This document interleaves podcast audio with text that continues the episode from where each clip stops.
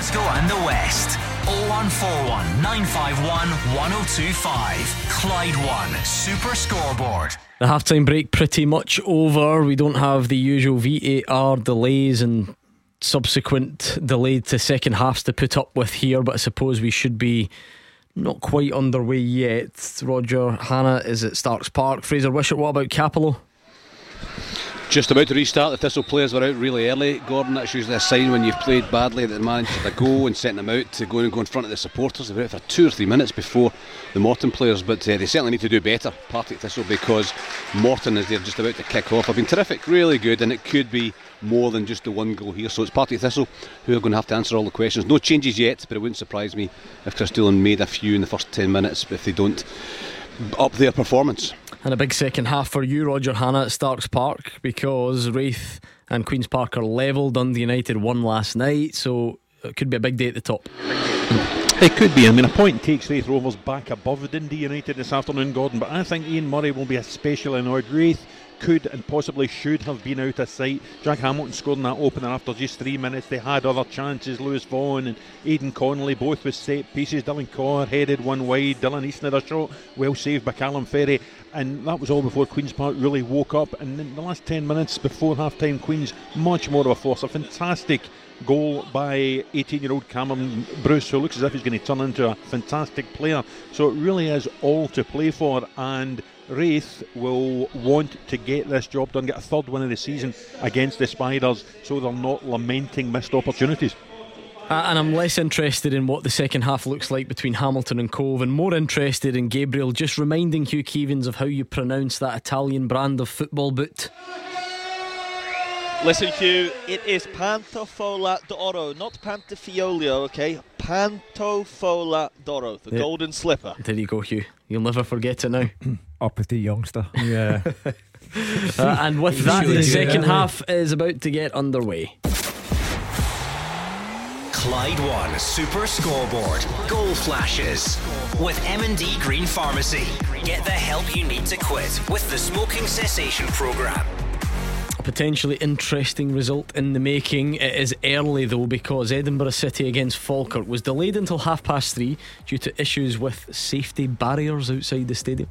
Uh, I don't know. Um, Edinburgh City have taken the lead. Callum Flatman. Now, on paper, Falkirk have not lost a game in about what feels like six years. Edinburgh City have had a very, very difficult season, and uh, Edinburgh City lead. So 24 games in a row without defeat for Falkirk, a club record which has stood since 1994. Have they subconsciously taken their foot off the pedal in the one that followed that? Oh, do you know what we meant to discuss? Remember last week, and we said, "Oh, it's like quiet at the winter break," and we had great discussions about lower league teams and so on, and various topics kept coming up. And I said, "I'm going to write them down, uh, and we can have a, a discussion about them in the future." We didn't get round to it. Given that the halftime whistle has just passed, who is the biggest winner of a halftime draw that we've got listening in our midst? Oh, Remember, we spoke about yeah. it last week yeah. about the halftime draw. Has anyone ever won the halftime draw? Wherever you've been, have you ever won the halftime draw? How much for? Let's see if we can rack up some impressive. Well, look at it two ways. I want massive numbers and tiny numbers. Oh. I want somebody that won 1750 at a junior game. That's equally as impressive mm. to me. So, have you ever won the halftime draw? Uh, I just that I like to learn about you. So, send me a wee tweet. Uh, with the story because you won it, didn't you? you Forty-seven pound fifty a rollover. Whereabouts? East Stirling. should have been taken off you. You can't win it if you're a player. Oh, look, you buy your ticket, you're entitled to be in you're the draw. Robbing the fans. I couldn't believe it. Do you know what I ended up doing? They give you in coin. Right? This is true. They used to have uh, two puggy machines outside the dressing room, and you just give you in coins. Seriously, Seriously on my life, outside the dressing uh, on my life, and, and, and please, and, and those days, and basically you just went out and you started firing coins into the machine and try. Uh, so never, that was never compare your football career to when I played if that's your standard. Buggies outside, Buggies the, outside the dressing room. Yeah, they were it is. I'll tell you what. Producer John's not happy with you, Hugh. He's been quick as a flash to tell you that it's 25 games. Oh. Um, but he's been back in his down. box because Edinburgh City have scored a second. So Hold on, do you see him all over, all over Sky as well? Uh, you know, I didn't notice that. Uh, Alarming. He's, I think they've got ahead of himself there making documentaries about Big John. He's not getting, and they're getting beat 2 0 for no, Edinburgh no City. disrespect, he's not got the face. I'll tell you. The, the late great Davy Cooper. Clydebank paid him his signing on fee by emptying the puggy in the Banky sorcer club There you Social go. Club. There you go. Mm. Ah, there's a, Emptied the, the, the one arm bandit in the, the Banky Social Club, and that was Davy Cooper signed for the paper hankies. Well, there you go. It's just a mild curiosity. I just really want to know because I've never done it. I don't even really take part in them very often, so I'm fascinated in the, the concept. Has anyone listening ever won the halftime draw? How much? Let's see if we can get the biggest amount and the, the smallest, most ludicrous amount in here. Uh, I'm also wondering if there's a third category of people who have won loads uh, but didn't tell their husband or wife, Oh, and now they can't come on. on and admit it. That's a certainty. You think so? Oh, I had a good few nights out probably after that. Bigger Yeah. than that, if you win the halftime draw, you have to tell HMRC. Well, let's not go down that Oh, road. for goodness Don't bring sake. them in here. I'd, I'd rather not. I'd, I've no idea. I wouldn't have thought so, but I mean, I, I don't know. Brown layer Um, through the I used door to be a next week. pound at Celtic Park. It, it- when I went there, it was a pound for the Paradise Windfall. I, I suspect it's not a pound now. Yes, here we go. This is the type I'm looking for. GMH won 48 quid at Dalbeattie Stars halftime draw last year. Brilliant. Come on, Dalbeattie Do, Star. do you still Yeah. go on the pitch to collect that for 48 It quid? was, it was 50 quid a ticket. You know, because you're, are you uh, getting a big cheer for 48 quid?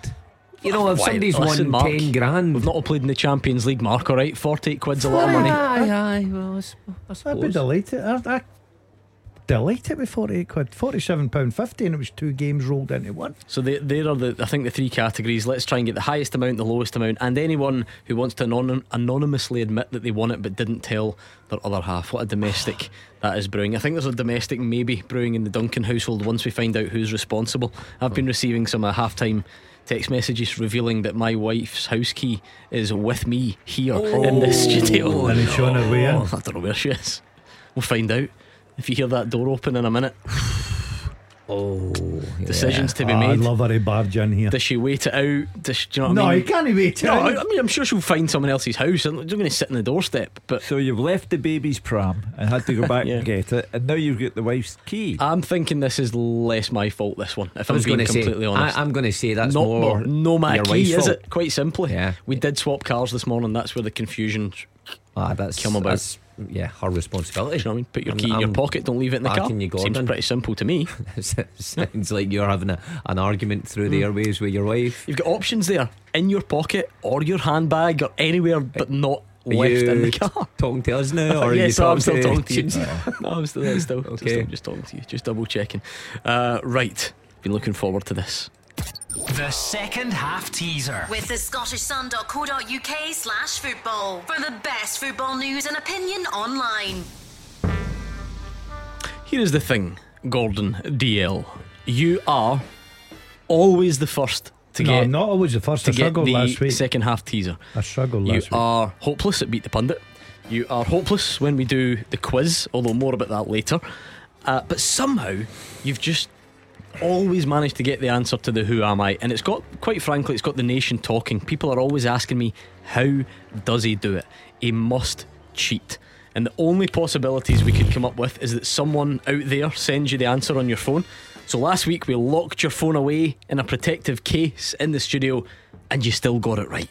So one of the other theories is maybe you've got an inside man hmm. in here who tells you the answer, or you see it on the producer's computer screen, or somehow you find out about it.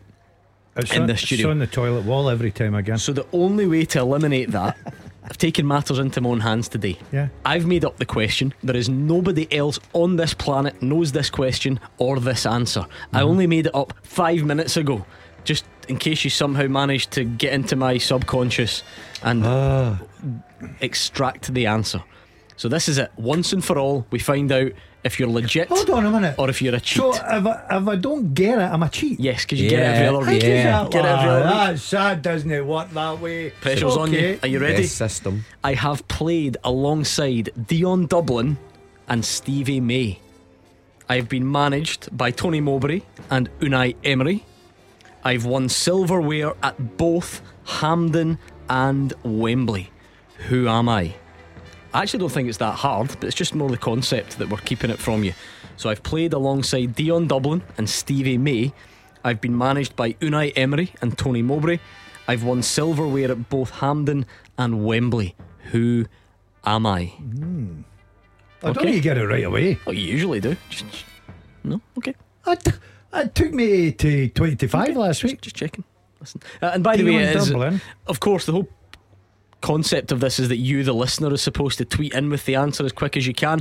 But it's just more fun to try and catch Gordon DL out. But if you can, at Clyde SSB, you can see the question written down there as well and send it over to us, please. Dion Dublin and Stevie May. There's quite a distance between those two, eh? In terms of when Dion retired. That's- Is, is this actually happened? Surely not. Right? You used to watching this Rangers friendly. Yeah. Matondo just tweeted to say that Philippe Clement's just been sent off in a friendly. Surely not. No, well, Were we, see too, were we distracted with news Yeah. of your second half teaser? Yeah. Surely not. Hmm. I did see the referee having it out with the the opposition manager in the first half. I didn't see him speak to Clement. Anyway, uh, getting some good answers in here. So Barry McFadgen says it's now £2 for the Paradise windfall. Yeah, I knew inflation 100% would get that as well. Yeah. Been playing for 30 years and still to win it, says Barry. Um, am I. Think if uh, he saved those two quid um, for uh, 30 I was going to say, am I obliged to deliver my please gamble responsibly um, message here? Um, They're just saving up Nicholas Kuhn's transfer fee. Al, this this is the highest one so far. Alan won three and a half grand at the halftime draw at Ibrox. Oh, brilliant. That's good. That. That's going to take a bit of beating. a good day's That is- football. that's going to take a bit of beating. So so far, the winner at the top end is three and a half grand, and on the lower end, we've got forty eight pounds at Dalbeattie Star. What was it you said you won again? 47. Oh, so you were at, oh, of course you had to go 50 per, 50 pence better off, didn't you? Mm-hmm. Um, but let's see if we can get. Sure, there must be a junior team out there or something that's like fifteen quid. Surely, no, like twenty pence to enter. yeah, yeah. Breaking, maybe. I'll have that competition. Ooh, Ben Williamson. He's just has he just He's secured just- his move to Hamilton Yeah. Accies? Straight red card, strong challenge, and Kyle Connell looked Right. like the studs were up. No way, because the last game he played was for your was reserve for team the reserve team In the- against Hamilton. in the 10 0. And got sent off in that game. You're kidding.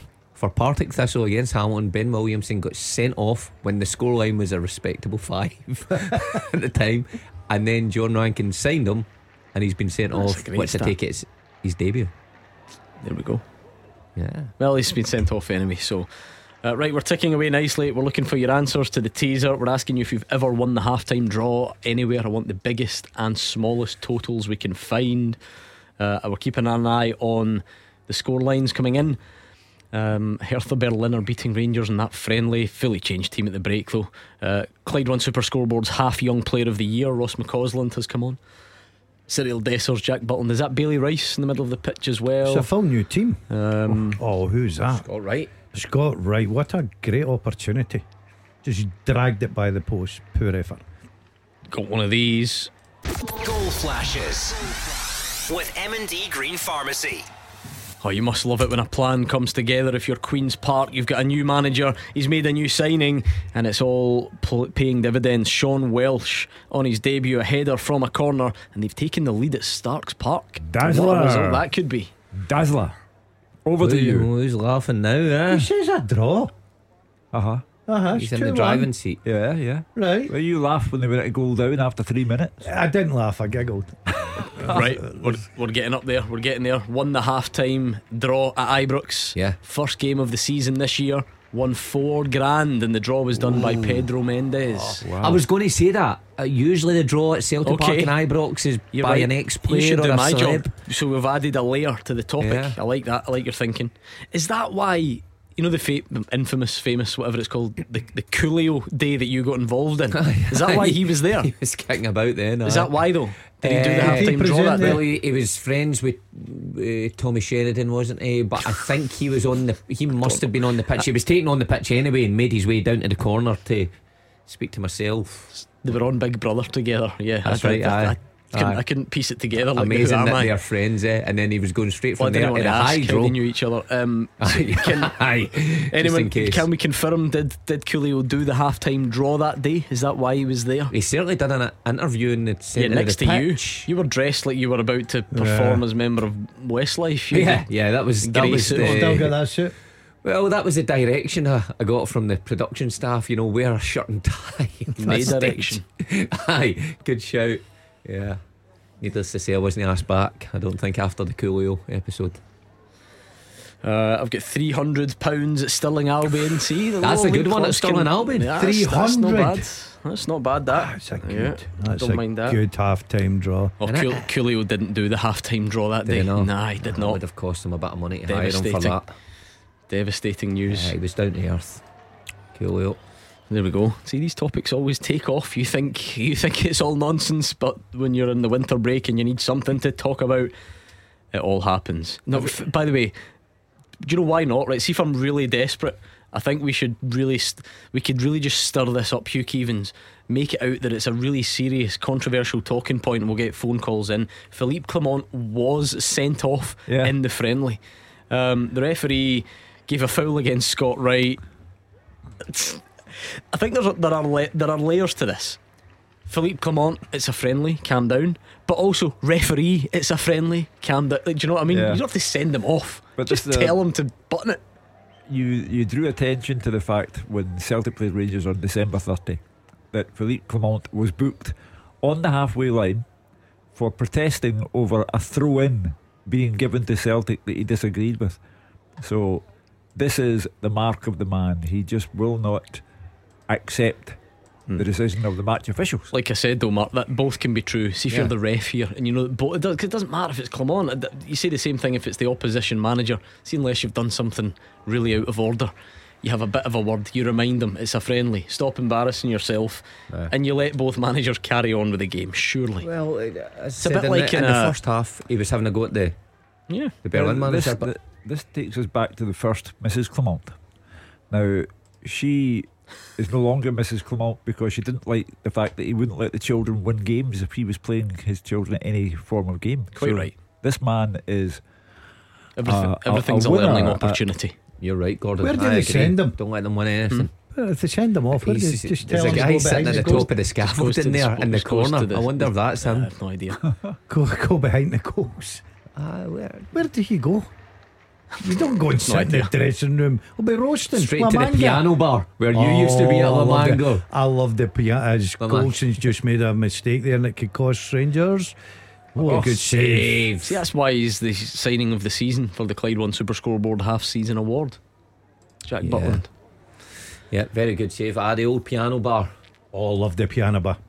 Loved it. I've got to say, uh, uh, the the best thing about La Manga was I used to go there every year with one of the wives, right? And um, oh, I timed it. uh, Hugh, this is true. I timed it. I used to meet Dougie Donnelly, Ah! right? And Dougie obviously got free golf. Oh, of course. So who you think followed Dougie about for There's a week? always an ulterior motive Oh, with it's you, isn't there? fantastic. Did they that- know who you were? No. Ah, everybody knows who I. Even the Spanish knew who I was. Is that why your friendship with Mark Wilson's more of like a love hate thing? Because like, what, what does he get you? Do you know what I mean, what do you get I've got out to of go this? and pick him up. I had to reverse and nearly kill myself a day to get He was, him. he was reversing in a one way street while a car was coming up behind him. He was having a nightmare. then he was flustered because I get in and he started hitting his radio and it was going, oh, it was all over the place and it was so loud and he, I don't know what's happening with this radio. That's why I didn't think he played that well at golf. There was something, there was a beanie's in his You, do, you don't want to get stuck in the car with this guy's song choices, though. Ah, Can you please reveal? I think you you've maybe said this before on the show, but can you reveal what you told Mark and I during what? the break at the weekend at the midweek? Can you read out your gym your gym playlist? So just to just to paint the picture, Hugh, because I, I don't think Do you want to gyms are really up your street. That's amazing. So obviously Gordon, he's, he's in boring the ears off us all the time about how fit he is and how he's always in the gym and his body fat's this and his calorific deficit is that and so on and so forth. And these are the songs that he chooses Yeah. to get him motivated and to really go that extra yard in the gym. Take it away. Read out. Just hold your phone up and read me your gym playlist. Show me my gym playoff. I, I- I I, think it's- I nearly fell off the seat laughing when he showed me some of I think I think a lot of people. Will Now, really- bear in mind, in the gym, where you need motivation, like Gordon You need says, something with a beat, something that's going to get Yeah. you get you going. right, take it away. Go on. What you got? Here's my right. Okay, playlist. Here's my gym. Oh, when you see this, and people will say to me, Hurry up. You're in the zone. Blanket on the ground. Billie Jo Spears. Ludicrous. Burning Love. Elvis. Oh, yeah. Right. A hunka hunka. Candida. Dawn and Tony Orlando. Rubbish. Right. Dancing Queen. Can I get Listen Dancing Queen in the gym. here's a cool down. Islands in the stream. Islands in the ah. Living Kenny next door to Alice. A wee bit of knock three times on the ceiling. That's a belter. See when you're doing a deadlift. Oh, there you go.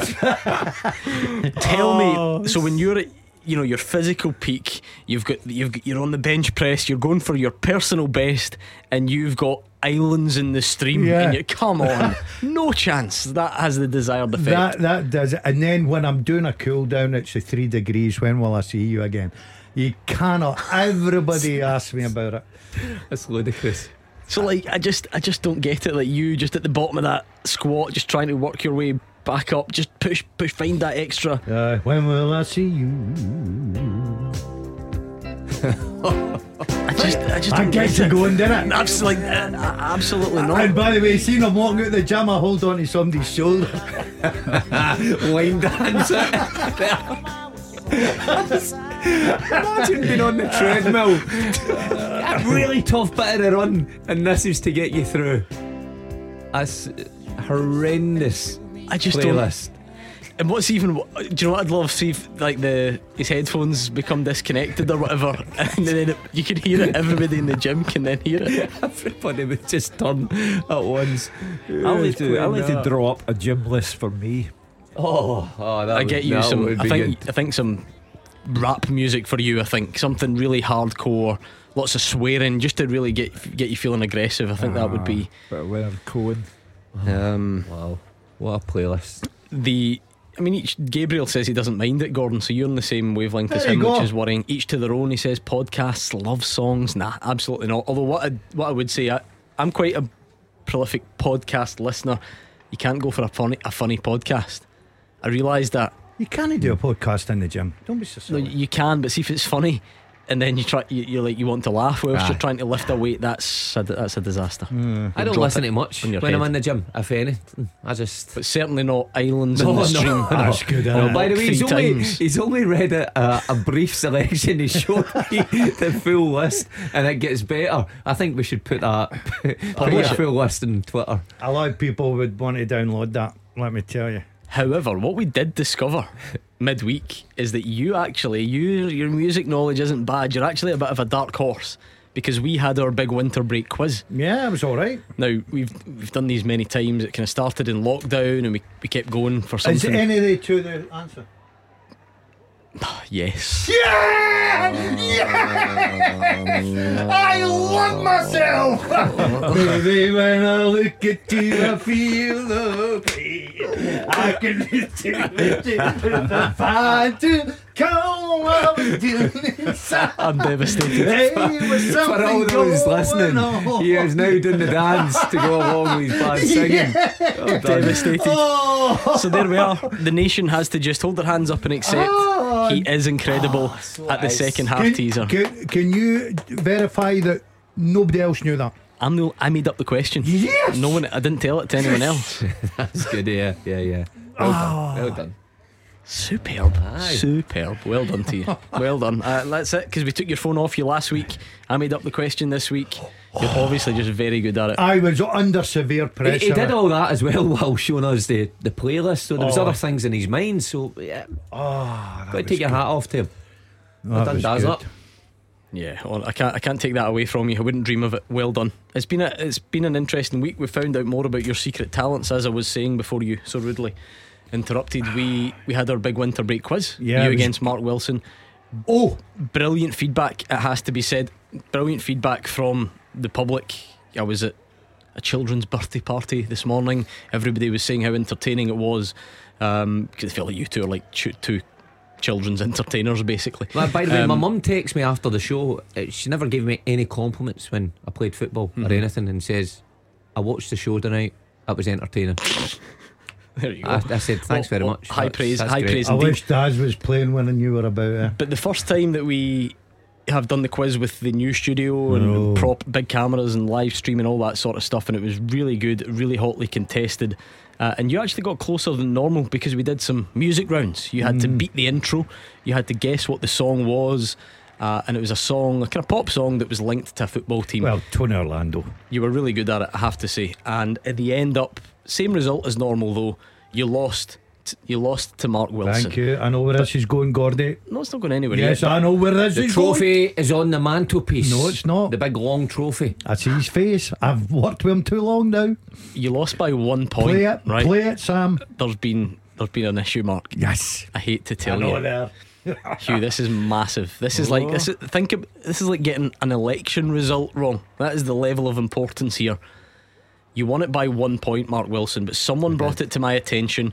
We've had a team of forensic, investigative reporters on this, and we think that you really should be docked a point Yes. Right. Okay. on the very first round of the quiz, the 2023 round. okay. The question was who scored the winner for. In fact, I'll just play the clip, right? Listen carefully. Who scored the winner for Darvel against Aberdeen in January? Jordan Kilpatrick. Oh, who who is it? Go again. Who scored the winner for Darvel against Aberdeen in January? Jordan Kilpatrick. Right. Jordan Kirkpatrick.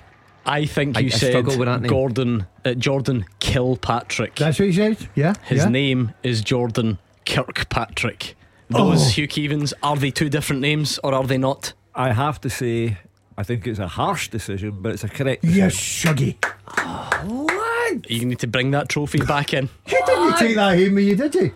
Oh, aye. It's about the only one you'll have in the uh, house. It's a high. and you two are oh. it, it's level. It was a oh. dead heat, so ah. we're gonna we're gonna have to settle it on Thursday night. I'm not going again. I've been It- robbed it stresses me. You seen the first round? I was sweating like I, it was I my still round. can't be. Are you certain I said? Yeah, you hear it there. I'm sure. Who scored the winner for Darvel against Aberdeen in January? Jordan Kilpatrick. That's, I don't that think sounds you like can Kilpatrick. really say. I think we need to, you know, slow that down and Yeah, yeah. Slow it down to you got isolate, Jordan isolate correct. the middle there. You got Jordan correct. I'll give you that. But do you know something? See, if Gordon wasn't hurrying me at the end, I would have won it because see the Michael Beale one. I knew that. Who did you put though? Ah, I put Rogers. You put. But I knew Bill was talking about Rogers. That's my problem. Gordon was saying, listen, hurry up, hurry up. Like, So there we go. It's- You're gonna have to ah. settle it on Thursday, Hugh. We- They did Who Wants to Be a Winner on air. Ah. Roger Hannah was the phone a friend. He was on a train. Yes, I he, he had to take the call. It was all happening. He done me proud, Roger. I well, he told didn't you- do me proud. No, I told you always- last night the, the, the moment of the show was when the Dazzler came up with the name Depeche Mode. Oh, what a shout that is! I know. Ah. I don't even know where that came from. No. I've Well, taken a bit of stick what, for not getting that this I week. couldn't sleep that night. Goal flashes with M&D Green Pharmacy. Hamilton Accies 2, Cove Rangers nil. Think Jamie Barjonas, who got the final touch, 71 minutes gone. Uh, I don't think John Rankin will mind. Pretty sure it is that Jamie Bur- Barjonas on O'Hara shot parried into his path. And Hamilton Accies lead Cove by two goals to nil. And I said earlier about, you know, looked like a foregone conclusion. But remember, Falkirk are losing 2 0 against Edinburgh City. Yeah, So that might be a big swing today. Is Big John there? Um, I'm not sure actually. Yeah, it usually is. Is it a home or away? It's in Away. Edinburgh, Edinburgh. Ah, nah, he'll not be there. Oh, Meadowbank, where you Stadium. where you raced The- Alan Wells. The famous, famous race with me and Wellsy. Never forget that. Um, Amy knows me. Amy knows me well because she's put hashtag please gamble responsibly on her tweet, right? I've had a couple of messages about this. And I'm gonna, I'll, I'll, I'll word it carefully in case I'm getting myself into a situation that I don't know enough about. I get an email in from Craig, and now Amy's mentioned it. I know Edinburgh City are bad and are at the bottom. I know Falkirk are good and are at the top. But just before kick-off, the odds of Edinburgh City winning that game went to Oh, 80 to 1. seriously? One game of football between two teams. In some places, apparently, this is according to Craig's oh. email, the odds went to 80 to 1 for two teams in the same division just before kick-off. It's now 2 0. Right. Just don't say anything, right? Just don't get MD in trouble. I'm just No, no, o- no. I'm offering you that information I'm with just no ju- with, my 50 quid. with no judgment attached. Say, you got the name in that bookies. Is my 50 quid looking good? I told you, don't say anything Okay. that any of us are going to regret here. Because Amy said that they were 65 to 1 as well. Oh. 65 to 1. Please gamble responsibly. Please, please, please. I'm very clear with my message. But anyway, uh, just offered without without anything. That's fine. We move on. We move on to the hmm. teaser. Gordon Dalziel might have it, but let's see if anyone else does. Has Can Andy you, got it? Yeah. Can you tell me the answer to this? I've played alongside Dion Dublin and Stevie May. I've been managed by Unai Emery and Tony Mowbray. I've won silverware at both Hampden and Wembley. Who am I? The wrong answers to help you. Maynard says Shaun Maloney. Which is wrong. It's me that has to tell you. 'cause I Yeah, don't know the well, question. seen him popping up on the screen the other night. Moive says Gary Caldwell. Wrong. Uh, Bob Goodwin says Ross Wallace. Wrong. And Mark Bissett says John McGinn. Wrong. I mean, John McGinn, he couldn't have played with Dion Dublin. What about Partick Thistle? Ooh, didn't even notice. There we go. Goal flashes with M&D Green Pharmacy. Goal, Partick, and it's one of those impressive youngsters. It's Rico Dyack with the goal. Um, touch from Adaloy, it took him into the box. Lovely low finish across the goalkeeper. And there we are. Great for the young man. He also starred in that 10 0 defeat, but actually wasn't to blame for any of it. He's a man with a good future ahead of him. Broke into the side, scored in his debut, and he's at it again. A goal at a good time because this all sounded like they needed something to spark them to life. That might just be it. Yeah, big goal potentially. What's going to happen now, though? Can we kick on and get a winner? We will find out. I'm still getting tweets in. This is my new winner, H. Harry. Christmas as well, 2009. Eight and a half grand on the halftime draw, Paradise Windfall, whatever it's called. That's a big one. Uh, he's pictured there with Santa Claus, presumably no booing that day. um, looks like he got a good reception, certainly from Harry. Eight and a half grand. There we go. Imagine going to the football Christmas time half and coming time back with that. Yeah. Brilliant. It's all very good, but I'm now looking for more down the way. I want. I went Yeah. to an amateur team and got 475 or something. let's let's go to the other end of the the scale on that one. Anything else to tell you about? Uh, Adam Ali Adams back in goal, making a save for Arbroath. So this is his first appearance in goal, isn't it? Is it still nil nil there? Because of course they're struggling. They've been struggling all season conceding goals. They conceded four last week against It is Partick Thistle. nil-nil. So Ali Adams is ah, the man. he's, he's a man that Jim McIntyre's been looking for. Michael Doyle of Cove's been sent off. It's a second booking. And Gabriel thinks harsh. It's a second yellow for a handball. Um, it wasn't in a particularly dangerous area, but the ref must have thought deliberate, and off he goes. Well, they can do nothing about it. It's a Can't tough rescind school. That, yeah, But there we go. doesn't help Paul Hartley's side who are chasing down Hamilton, but I don't think they're ever going to get there. Are they a long way behind them and even further behind them after today's result? By the looks of it. I mean, Gordon, uh, there's just no sign of a comeback. Rangers here, not, not just not doing the business in this highly competitive action I to- against Hertha Berlin. 1 0 down. I told you at the start of the programme that's all an exercise to get them out of the rooms, give them something to do, wee bit of fitness rather than do training. It's- that's what happens when you go abroad. This was bound to happen. Um, this it's Roger Hannah's newspaper. See, he's sent the snapper over, hoping for this moment. Philippe Clement sent off in the friendly. Mm-hmm. Now, see if Giovanni Van Bronk, and I can make this joke because I'm a wee guy. Giovanni Van Bronckhorst still in charge. This isn't happening, but uh-huh. Philippe Clement's a big laddie, so he's able to see over the wrapping round the pitch and he's peering through the fence. and he can just about see the action going on. What an eagle eyed snapper. They must have been scanning the perimeter. Where's he went? Like Daz was just saying, Where is he? There he is. That's nonsense, isn't it? Come on, that is nonsense. You've changed your full team. You're in La Manga. You're having a friendly. Ah, And the, the Rangers manager standing behind a fence peeking over. If it was Van Bronckhorst, they'd have to cut the eye holes at the tarpaulin. Get, Get a slip through there. Get, get a scout shot. We Alec would have had him on his On his shoulders. shoulders. you alright there, boss? You alright? Do you want me to got my toes? Ah, brilliant. He sold himself short though. When how long are Rangers out there for? The, the Uh, back they play Copenhagen at Ibrox on Tuesday. Oh, okay. So, uh, Nice how week, long, sir. there- there's your question. How long will Philippe last? At Ibrox, home game, Copenhagen. I thought he meant like before he got sacked. I thought he was No, getting no, all right. no, even I don't go that quickly. Um, I th- yeah, I thought you he'd been sacked. Right, okay. Um, you mean in terms of getting sent off again? Um, I don't often publicly do this to the production staff. Well, sometimes I do. It's just good fun to throw them under the bus. You know how Yes. we get the second half teaser. Um, I read the question. They'll collect, you know, the answers and give give us the Yeah, podium. feedback, yeah. Um, I've got the podium already, actually, um, but two different producers have sent me the podium, and it's two different podiums. So how can that be? Argue, sort it out amongst yourselves. Ah. Tell me who came third, second, and first, because we've got two different winners on here. Can't uh, which, which can't be right.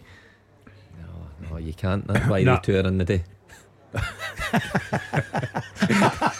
Where's that sending off at Stirling Albion in League One? I think he's just scored as well. Callum Crane, is he not?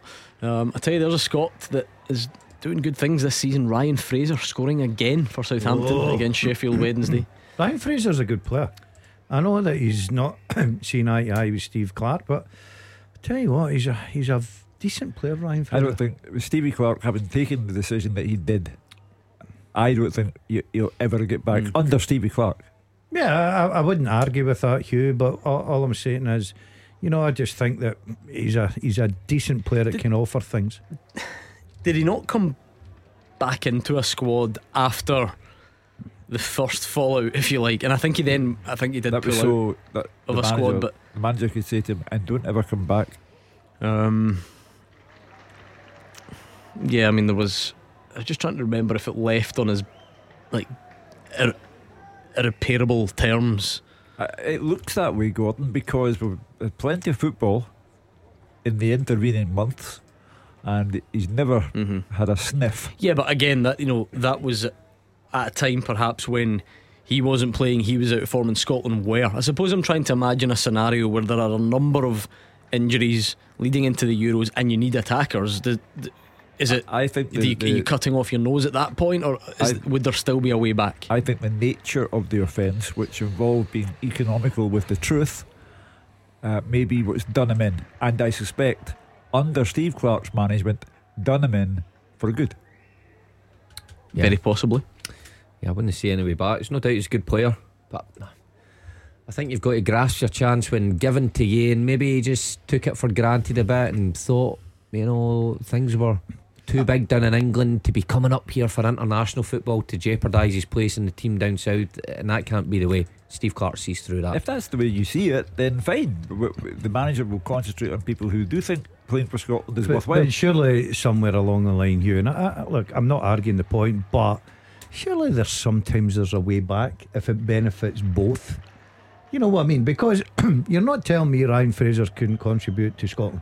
And you're not telling me that Steve Clarke has left them out for any reason other than he Yeah, was but- economical with the truth. Yeah, but but what I'm saying is somewhere along the line there may be a road back. I could be wrong, no idea. But It wasn't that long ago. It was the the Turkey friendly. Remember that one? Great goal. John McGinn lost two one November 2022. Remember it? yeah.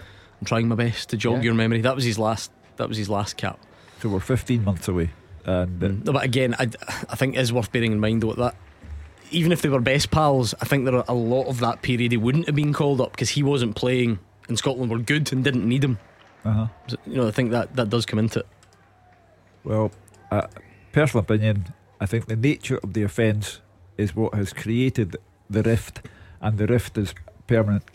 Very possibly. What a Rangers- chance oh, for is it Dessers. Dessers? Oh. It takes it takes an eternity to make up Yeah. his mind. Uh, you know, So that's why Rangers should be looking for somebody else in that department. He didn't look sharper at all, Hugh, No. did he? He's got to do better than that. That's a great opportunity. What was it the guy called it in the programme last night? An atrocity. He said his attempt at scoring against Celtic was an atrocity. A really good way of putting it. Yeah. But it does take an eternity. Um, Raith are throwing everything at it, and if you've followed the fixture, you'll know that twice they've come from 2 1 down in the last four minutes to beat Queen's Park this Have season. they? So Queen's Park will Oh. know all about it, but I suppose new management, maybe Callum Davidson's got them. Are they starting to crumble, Raith? Because they lost to Airdrie last week. Um, and they look like they could possibly lose to Hughes uh, Queen's Park this week. I, I just think it, it was always an unlikely scenario that Raith Rovers would come up uh, with respect to them uh, because you know Dundee United the, the budget they've got is frightening when compared to Raith Rovers and it, I think that Airdrie result and what's happening today they look as if a road has been a, a corner has I've got to been say, turned. Hugh, I was on the edge of my seat last night watching the Inverness Dundee United game. um, I've never been so excited in all my life. you know, I love my Scottish football, but there's a there's a solution there. Oh, Traitors, turn no, it over. yeah. Get all, the traitors on. all day long.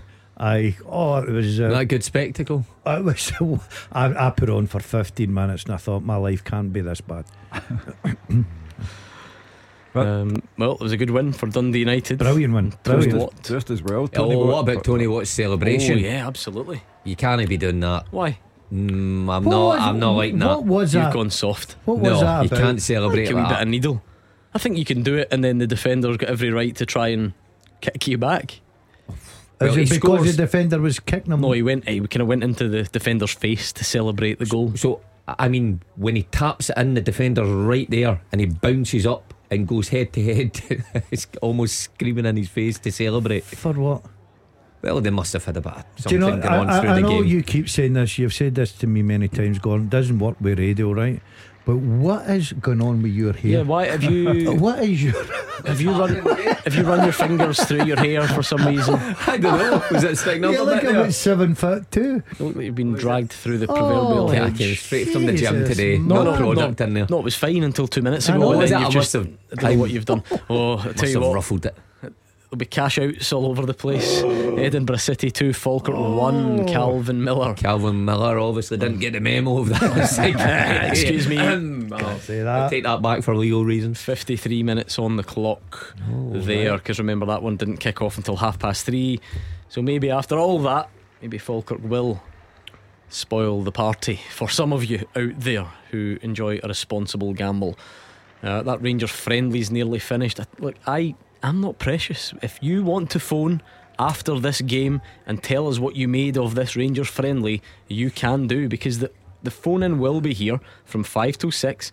It might be quite quiet, and we are not above talking about friendlies Absolutely in the not. interest of filling airtime.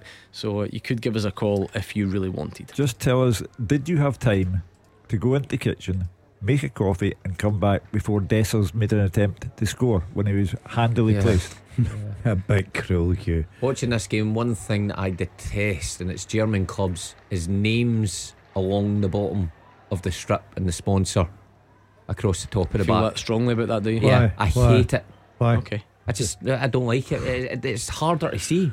Wouldn't you agree? Well, you don't watch a lot of German football, do you? Oh, I do. I'm, I'm No, you never don't. off the old German TV. If Bayern Munich were paying you to wear it, you'd wear it. Oh, of course, I wouldn't complain then, but from this side of the desk now, Hugh, trying to see some of these players' names, can't I see it? He's easily annoyed, is Mark mm, Wilson, Yeah. Gordon Dalziel. I think that's what we've learned here. It's little things like yeah, that that been a annoy me more than the big things in He's, life. he's been a bit picky. I think it's because he's been deducted for the wrong answer. He's run about pretending. I've been robbed. he won a There's no trophy. doubt. I'll bring it back in if you want. We'll go again Thursday. I don't like Try and make the rounds quizzes. a bit easier. I don't. I don't like quizzes. I'm not a quiz. If I wanted a quiz, I'd go on the chase and take my chances. I'd always go for the top offer. See these people that go middle or bottom. no respect for them. That's okay. Um, never mind. Uh, oh, hold on. Hold on, hold on. We've got another. I think we've got a winner. David says 15,000 they won in the old half time. Celtic against Barca as well. The Tony what Watt a one. fixture, I don't know. Uh, he says, didn't know that 60,000 fans knew me that well. The amount of people that approached my wife while shopping had to tap my daughter a pound to buy the ticket. Oh, that's, that's that's good story. controversial. Oh, is Surely it the she's- daughter's in? She's getting half of it or all of it. I don't know.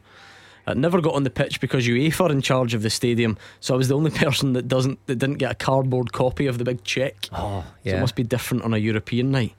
the big check. Fifteen. Imagine taking that That's- home. That's brilliant. Fifteen in it. Great story. You wouldn't. You wouldn't tell a missus that one, you know. Fifteen in your pocket. I do think that's probably where you differ from a lot of people out there, Yeah. and, and, and why you know. Yeah. How would you spend 15,000 without your wife knowing? Oh, all day long, mate. Oh, don't ask.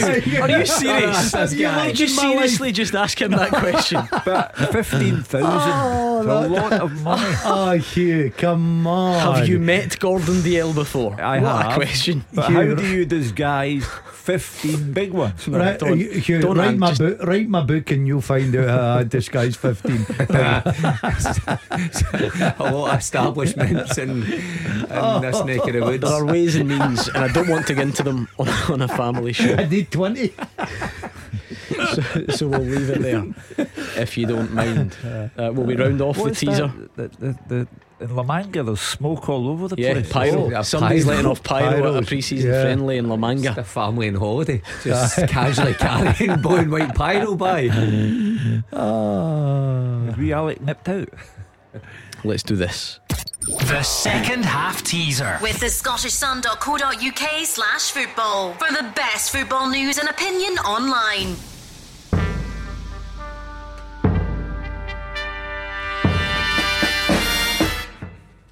Oh, it's me again. I keep- I genuinely keep forgetting. Habit of a lifetime. I've played alongside Dion Dublin and Stevie May. I've been managed by Unai Emery and Tony Mowbray. I've won silverware at both Hampden and Wembley. Who am I? I am Aidan McGeady. Well done if you got it right. Leo McGinn, third place. Josh Thompson in second. And the winner was Craig McFarlane. And What it was was, the- it was, was the easily the most significant day in the history of the teaser because it proved once and for all that Gordon Dalziel's actually quite good at it. So what gave it away? Just uh, your, your class, your class. What did he win at Wembley? Yeah, I was, I was going to ask that. Dude, uh, well, uh, I'll tell you where I I sort of uh, worked it all out with Emery, right? Because did he work with him uh, over in Russia? Am I yes, correct in he that? did. That's where my big one was. I'm, see, I, I, I'm amazed that you knew that. That's the bit I just can't. I know. You barely know that No, much because- about managers here. Right, because what I do is I try and think it's too easy just to say Walter Smith, right? You're going to Rangers, right? So the minute you go people like that, Right. my big problem I had two, you seen my two guesses. My other guess was I was looking at somebody like John Fleck, but I went with you gave What me did he my win at Wembley? Um, That'd be the playoff. The, Is that- championship playoff. Would I be correct in that? Nope. Johnstone's Paint. The Football League trophy was what he won. Ah, well, whatever it was. So there we go. Oh, hold on, hold on a minute. Are You want to take it off me? No, not at all. It's just I think I'm just sounds wondering if it was a lucky guess. It doesn't matter. It was a lucky guess or not. It was the right guess. You can stick lucky beside right. Where if did you he want. play with Stevie May? Was With it who? Sheffield? Stevie May. Sheffield Wednesday? Preston. Or Actually, Preston? can't, it was one of those two. Sheffield- Actually, I think it was Sheffield. Was it not Sheffield they- Wednesday? Might have been. where did don't play know. with Dion Dublin? Um, where did he play with Dion Dublin? Did he play? Didn't play Coventry, did he? Celtic. Celtic? That's the most the obvious bit. one. This is the bit. uh, ah, but I, I- listen. I can't give you every clue. I just think it is at the stage where I can't really argue. But one last time, Oh, oh, oh, I don't think you remember Aidan McGeady's 13 game loan spell at Sheffield Wednesday. I think all. you need to I just- combine the Hold two on a minute. processes, Gordon. Take his phone and you make the question in one week. Nah, Why listen. don't Why don't you just? I seen you check that phone just after Gordon. Che- uh, that's the I, I question. show you. No, you I did. didn't. Stop lying. Please stop lying, right? Because uh, you really are annoying me, right? Why don't you just don't let me in the building? Aye, good idea. That's, a That's, great that's the best. Everybody to will be it. happier. I'll sit. I'll sit in the car park. Right, I'm not playing anymore. Right, I've Rangers fans, the full time whistle has gone. No late drama. Rangers have lost the friendly against Hertha Berlin by a goal to nil. If you want to call about it, we are here for you. It might be that quiet on the open line, so you can give us a call. Did you learn anything at all Yes. that you want to share? Dessers is even slower than you think he is. And Philippe Clement got sent off as well. 0141951 1025. You can get your calls in if you so wish. So maybe it was him then, letting off the pyro. Aye, Obviously. Oh. run about the area He's the one he that's was. been kicked out of the stadium. Therefore, he- he had a motive. He had accessibility. Makes sense to me. I still f- find the obsession with pyro and football Uh, hard to uh, understand. hard to understand. Uh, If it's for a big event, I, s- I still find that hard to understand. But uh, okay, perhaps. But for a friendly, fans are now travelling abroad and standing behind tarpaulin and lighting up fireworks and Yeah. smoke bombs. You could say it's the opposite. Maybe that friendly really needed livening up. Ah, well, That's the way to look I look would at agree it. with that. That's So uh, there it you wasn't go. the most entertaining game. Uh, anyway, we're getting the full time whistle starting to go. Uh, we'll keep a close eye on that. Falkirk, Edinburgh City. Who would How's have thought looking? that still 2 1 to Edinburgh City, but we're about half an hour in. behind. Queen of the South 1, Alloa 1. Does that mean Big Mav will come in for the second half? Uh, and yeah, it's, it's an interesting one. that. 78. It's a difficult balance because Yeah. he tried to claim last week that it's all about the performance, and that's why he still came in having lost to Falkirk last So week. So I take it he didn't listen to the phone call we got about his performance. No, and do you, know, oh, you did, did you not hear him on Wednesday? No. You would have loved it. He, I, he he nibbled big time on that. Did he? So I said we got a we got a fan on slating your your setup, your defensive performance. He said, "Go and check who had the most possession." Oh, He knew oh, straight away. He knew the stats. Did he? Queens had most possession. All right. I mean, okay, like that's no- a good argument. They had like Yeah. no shots on target though, and Falkirk had loads. So that Aye. maybe Did you know? Say go and check who had the most goals. undoes it a bit. that deflates him. Oh, that's the answer. well, no, but to be fair, if it was all about parking the bus, he was saying, "Oh, we had the ball, just maybe didn't Yeah.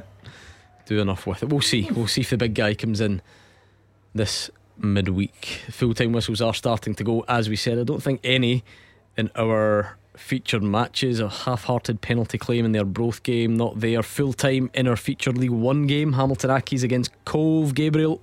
Gabriel Yes, Gordon, full time, and it's Hamilton 2, Cove nil. A big afternoon for League One's second place team, who have currently narrowed the gap to league leaders Falkirk.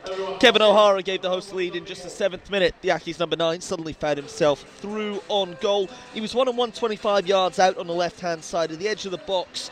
Cove keeper Nicholas Suman was on rushing, but he just opened his body up and curled it into the far corner with his right foot. A tidy finish. And there was half chances for both sides for the rest of the half before the interval. The game was fairly in the balance at the whistle. And it looked like it could swing back in Cove's favour in the second half. Accies midfielder Ben Williamson sent off 10 minutes in to the second half on his debut for the club. Just arrived from Rangers. It was a strong challenge in the middle of the park, a lot of force behind it, and it looked like it was studs up over the ball as well. And aside from the northeast, then had a huge chance. A few minutes later, it fell to Scott Williamson. The ball came in from the right hand side. It was flicked on. The midfielder was perfectly placed in the middle of the box, but he failed to convert. A good save from Jamie Smith, it must be said. And that was Cove's best opportunity. Despite plenty of possession in the Accies half, they failed to cut their defence open and they were then made to pay with 20 minutes to go. It was the first foray forward for Hamilton since they went down to 10. Good work from O'Hara down on the right. He forced his way in and a shot a goal. The keeper parried it to Jamie Barjonas' feet, who turned it in. That was 2 0.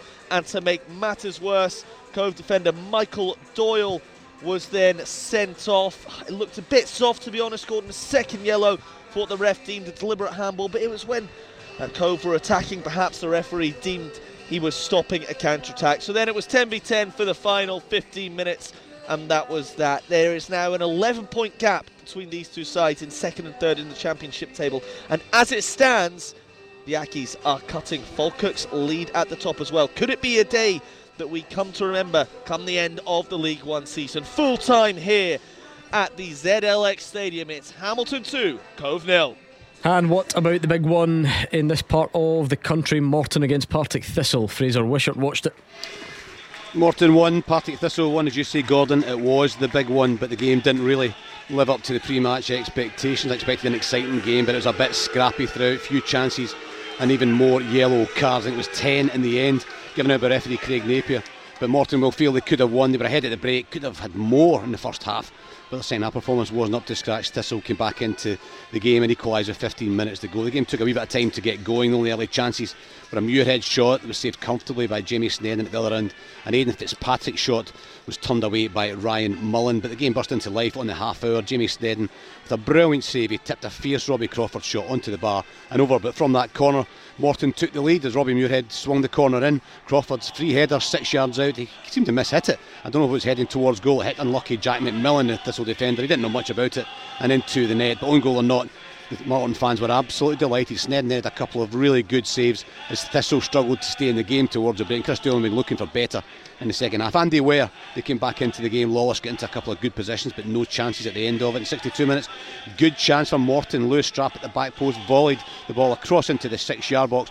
George Oakley, under pressure, hooked the ball over the bar. He maybe should have done better. Morton then had a penalty claim. Crawford went down in the box with Lewis Nielsen behind him in the challenge. Craig Napier said no, but no VAR thankfully, but Morton were unhappy. The game got a bit tetchy, yellow cards for either side, players squaring up to each other, but little in the way of good football. Thistle round the changes, Crystal made four or five quick substitutions, but to little effect, and they didn't look like scoring until the 75th minute when young sub Rico Dyack equalised. He came on and brought a bit of life to Partick Thistle along with fellow sub Tommy Odolai, and it was Adeloy, Adeloy sorry, that flicked the ball into the path of Dyack. Lovely touch by the youngster, took him into the penalty box, and a great finish. He drilled the ball low across the goalkeeper on the angle into the far corner. Thistle now began to get a bit of life. They sensed a victory. Adeloy hit the post after a sharp turn and a fierce shot from 12 yards. With two minutes to go, Jack McMillan got to the byline, he fired it across the face of goal, just wanted a touch, it was inviting. Ian Fitzpatrick at full stretch couldn't get a touch in front of the Thistle fans to get that winning goal. Thistle really, I think, will be glad to get the point. A draw doesn't do it either any good, but both now take their unbeaten runs to eight games since the beginning of December. Full time at Cappielow, Morton 1, Partick Thistle 1. What a result this is. Roger Hannah watched Raith Rovers against Queen's Park. Raith Rovers 1, Queen's Park 2. The perfect start to the new era for the Spiders boss Callum Davidson. They came from behind for a precious win that lifts them out of the Championship relegation zone tonight. To make matters even better for Davidson, his first signing, Sean Welsh, who arrived yesterday from Caley Thistle, scored the winner on his debut. Raith missed the chance to return to the top of the table, but it was a fantastic win for the Spiders, considering they fell behind after three minutes. Jack Hamilton scoring his eighth of the season from close range after good play by Dylan Easton. Raith well on top in those early stages. Aidan Connolly and Lewis Vaughan both went close with set pieces, and Easton had a shot well saved by Callum Ferrie at the near post, but the Spiders clung on in there and they equalised after 42 minutes. Tommy Robson feeding a pass to 18 year old wing back Cameron Bruce. He turned onto his right foot and curled a lovely shot round Andy McNeil in the eighth goal and into the back of the net. The start of the second half, Hamilton tried to put Raith back in front. A terrific save from Ferrie denied him. At the other end, Ruari Paton had a shot saved by McNeil. But then in 56 minutes, the winner Dom Thomas, the captain, a corner on the right into the six yard box, and there was Welsh with a flying header to put the Spiders ahead. They threw everything at it. On came Jamie Gullan, on came Callum Smith. They had set pieces causing anxiety in the Spiders box. Easton blazed a shot wide after 81 minutes, and then five minutes into added time, Gullan's free kick crashed off the bar down and cleared away somehow from the Spiders six yard box. Raith twice this season had come from 2 1 down to beat Queen's Park the last four minutes of games. Not this time. It's a huge win for Callum Davidson. It's back to back defeats for Raith Rovers. They're beginning to wobble in the pursuit of the championship title. Raith Rovers 1, Queen's Park 2. So there you have it. A good day looking at the Championship and League One. And now it is over to you. It's 0141951 1025. If you do want to talk about today's games, well, Queen's Park fans, it'd be nice to hear from you.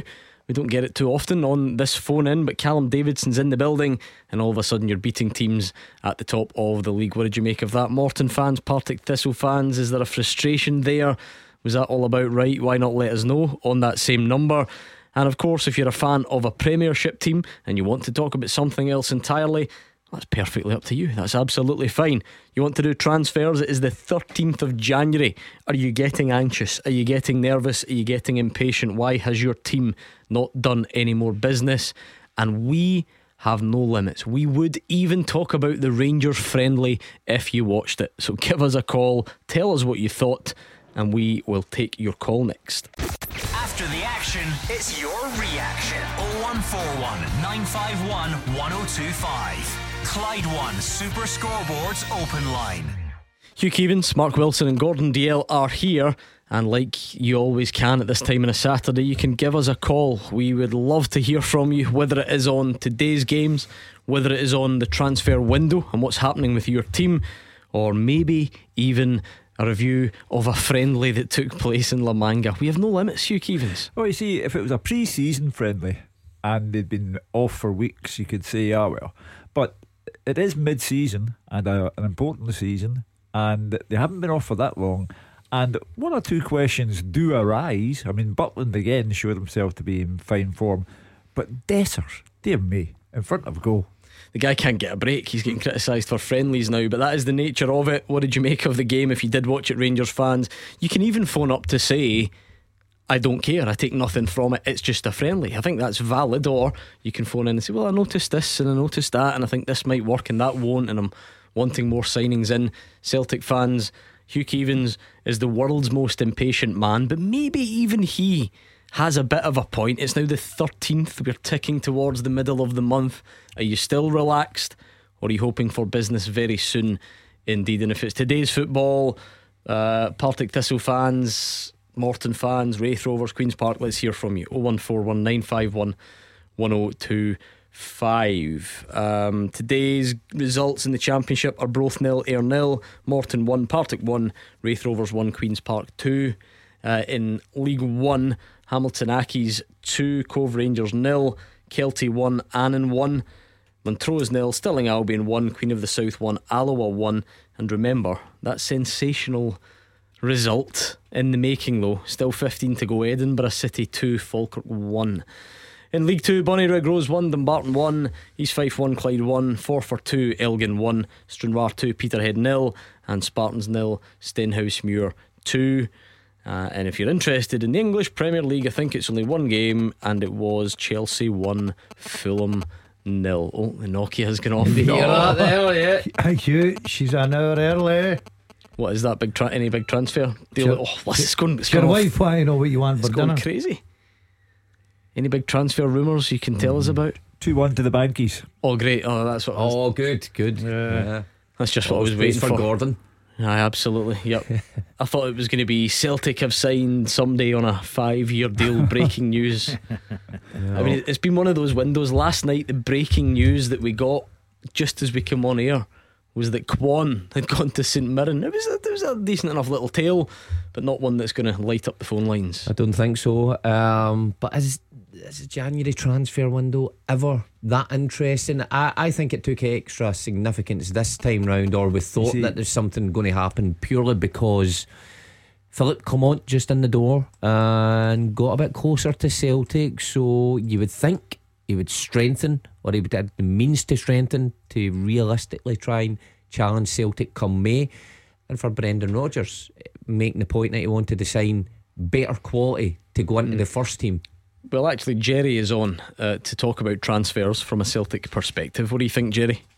Hi, hi, Gordon. Hi, guys. Um, yeah, the, the whole thing is just an absolute joke. Um, I love. I, I don't mind the game with you when I agree with him because he's he's bang on the money. Um, can I just ask someone? This guy, Mark Lawwell, is he a real person? Does he actually exist, or is this someone Peter Lawwell's just plucked out and you know, created like a Star Wars character, a Lord of the Rings character? Because I've never seen him, never seen a picture of him.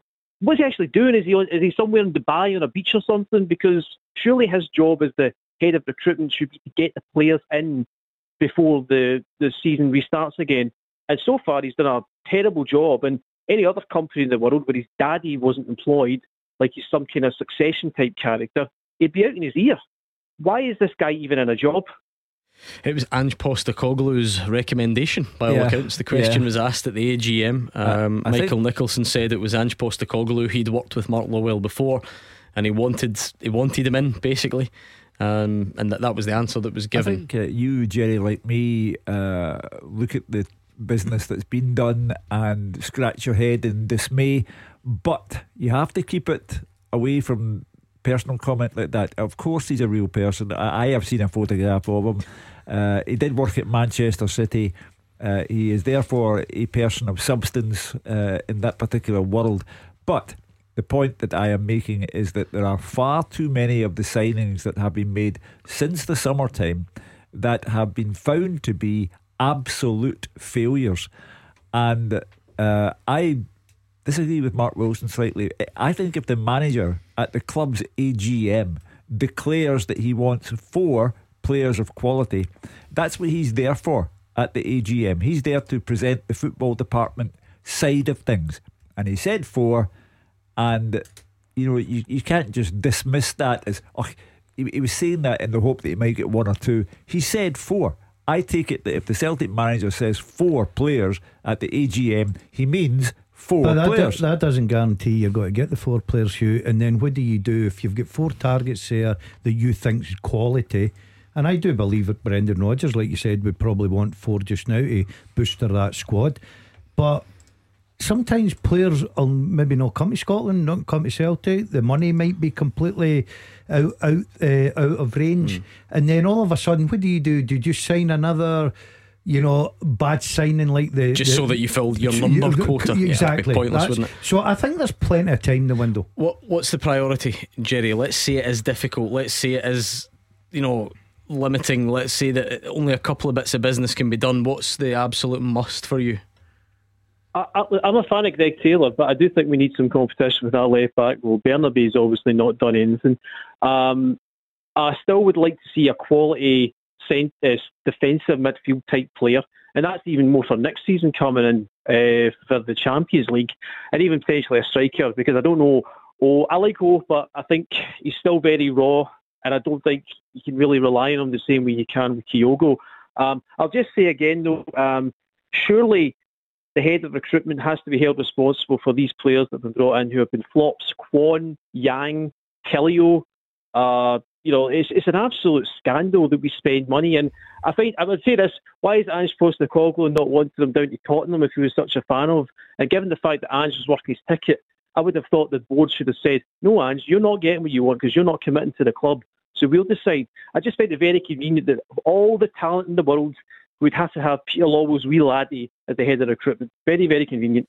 Again, you have to steer clear of the personal side It of it. may well be. you know, I, I don't. not- I don't think, but you know, because Tottenham didn't need the head of recruitment, didn't take Mark Lawwell. That's some sort No, of proof no, of I- anything. I I, think don't really know how that, that it's a tough old job because all, we also need to give the credit to the good ones as well. And I know he's not in- been there all that time. But Yeah, that's what I was going to say. All the success stories that come in get put on. Ange Postecoglou is a genius. He knows that part of the world, and he's got some pull to bring these players in. But all the failures fall on Mark Lawwell, which I I don't like. That you know, the departing manager has to take some of the responsibility for the players that came in. Who brought O'Reilly in? I don't know. Was Lawwell Aye, involved in yeah. that? Now you, you no, that's t- too far back. was it too far back yeah, now? yeah. Um, but it, it's quite simple. That ten signings were made in the summertime, and far too many have proved to be unworthy of Celtic. Uh, and th- that's why this window, no matter the number, one, two, three, or four, you have to make sure that you're bringing in players. And Nicholas Kuhn is the first one up for scrutiny he has to more or less hit the ground running because people are fed up. Hmm. Like Jerry, people are fed up looking at guys who come in and disappear just as quickly. It was a lovely headline in the paper this morning, but it's oh so true. Here today, Kwon tomorrow. there are a few temptations, Mark, during transfer window where he just, I think our team, my team, this team should sign a player in this department, that department, that department. Everyone can have a long wish list. I think where every person who's looking at Celtic squad would agree, undeniably, would be the left back, and it doesn't even need to be a slight on Greg Taylor. You can have it that way if you want it to be as well, and say that that you want a first choice one. But even above and beyond that, who's there? Who's pushing him? What's happening with Bernabei? That seems obvious. And again, Kyogo striking department. They're the ones that everybody seems to be settling on. Well, Greg Taylor had a fantastic season last season, but I still would have strengthened that position to add competition in the summer. You know, never mind waiting to now to see Greg Taylor slightly go off the boil a bit and then be reactive that way. I would have still had someone in because I think it was clear to almost everybody, apart from, apart from Daz, that Bernabei just wasn't going to be the answer. He wasn't going to challenge Taylor, he wasn't going to push him, he was never going to start enough games at Celtic. So that was a bad move from Celtic. So then just move on. You know, get someone else in quickly. But they've left it to January now. I don't think there's any mm, doubt they need someone there. They need a goalkeeper, I think, to push Joe Hart as well. I'm not saying to replace Joe Hart. strike that always just kind of feels more like a, summer, thing, yeah, doesn't it? yeah, yeah. I think I think you've got a point there. But But, the, the striker for me is the key one. You need backup to Kyogo, and for me, Oh's just not the backup. It's the casual waste of money. Bernabei was over four million mm-hmm. pounds. I mean, that's not chicken feed, and he's as far away from the Celtic first team as I am. And That's saying something. 01419511025. He said it's up to you. It's a phone in after all. You can call about transfers. If you were at a game today, that's the bread and butter of the Saturday phone in. Tell us what you made of the game today. And know there's no top flight, but there must be some of you on the way back from a football match. So give us a call. Marty, actually, looks like he falls into that category. He's a Morton fan. How's it going, Marty? How's it going, lads? What did you make of the game today? We at it? The game was alright, but that's not my point. But um, first time wins out, long time lister, right? But Mhm. I just want, I just want to say, Morton five games in a row, win three draws, eight, eight games unbeaten. That's Great. what. Also, What's also, been the what's been the turnaround, Marty? It's been some some run of form, hasn't it? also Queens Park beat Raith Rovers, get back in the car at ten to five, and you're talking about Rangers, half a million in Celtic transfers. It's it's pretty boring, man. Come on, lads. I know you got a quota me, but So, you, so you're now going to waste your opportunity to give Morton the airtime they deserve by moaning about that. Run that logic by me. I, well, I've been sitting home for twenty minutes listening about Kwon and Kwon and One. You know what I mean? What was Marty, amazing this there, is- Gordon, this that is- you asked a- the question. and he d- what's what's that run a good form down to? And he Marty chose doesn't to want to talk it. about it. Marty, it's it's not.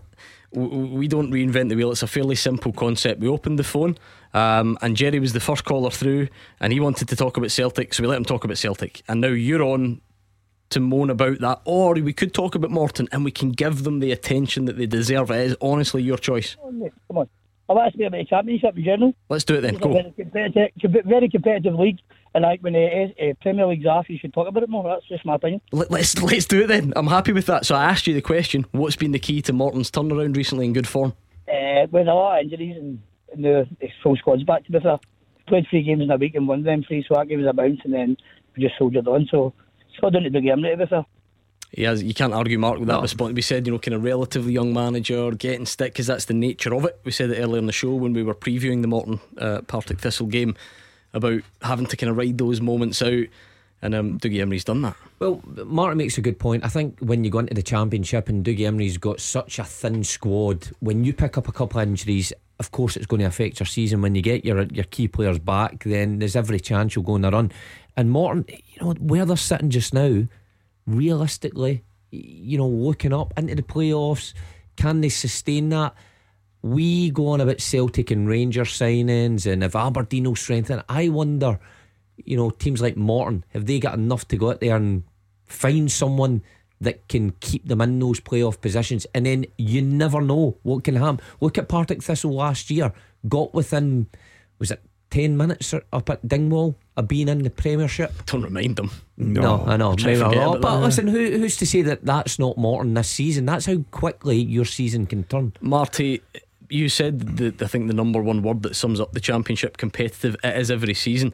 Does that allow you to realistically look at the playoffs? Is that is that almost everybody's aim? Do you think it's realistic? I think la- last year, look, uh, Gordon were one goal away from getting A playoffs, but Yeah. it's, I, I hate the format A playoffs. It's very, very hard to get there. You know what I mean? You need to win the quarter final, semi final, and then Partick Thistle obviously last year lost the final, so it's very, very hard to get. there, you know I Marty, mean? you said you said everything was down to Dougie Imrie.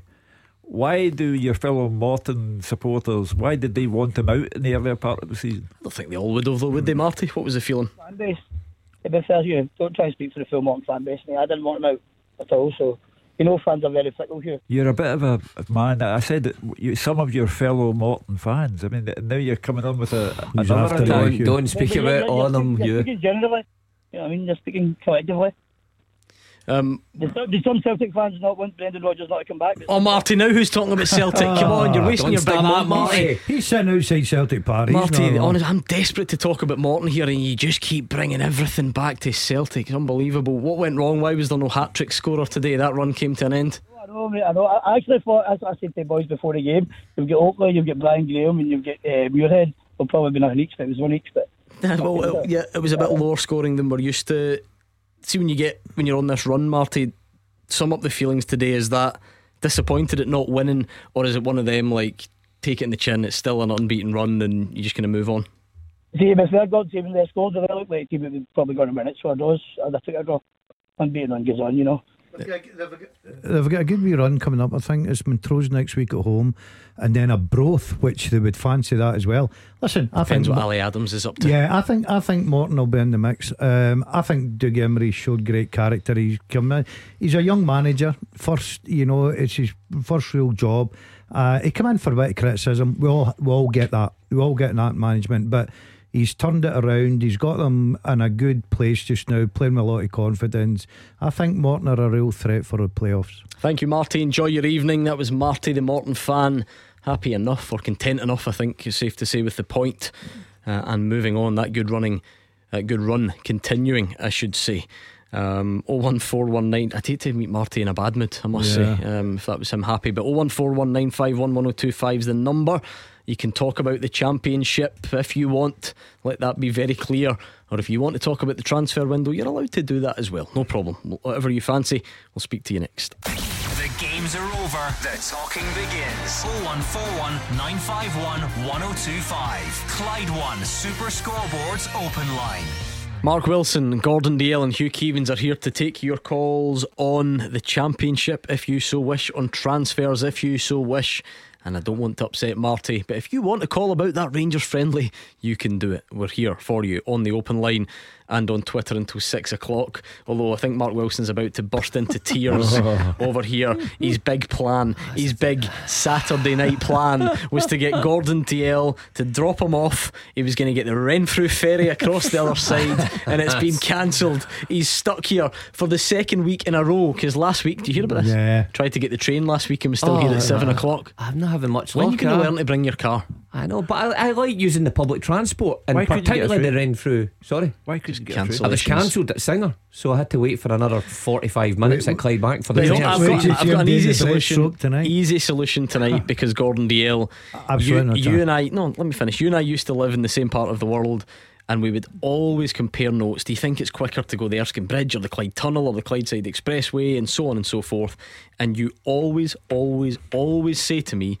That you prefer to go over the Erskine Bridge, so you could easily drop this guy in Renfrew. yeah, Uh, Easily. On. What's your what's your what's your argument against it? One, mileage on the car. Secondly, more expensive But you than don't, petrol. you don't do that though. Right. You you you defy my logic and you go on the Erskine Bridge. So take this guy Once home. in a blue moon. and just nick off, just Take him there in. at, at Braehead and No, drop me I- at Braehead. We'll stick to the plan. I'll drop you where the ferry is. If you want to Swim. do breaststroke, back, What's the odds backstroke, that? They've put on their Twitter that they've caught something underneath the water that's jammed up the steering. Serious What is the odds in that? maybe, maybe Nessie's heading up to. I'm Dumbarton. devastated.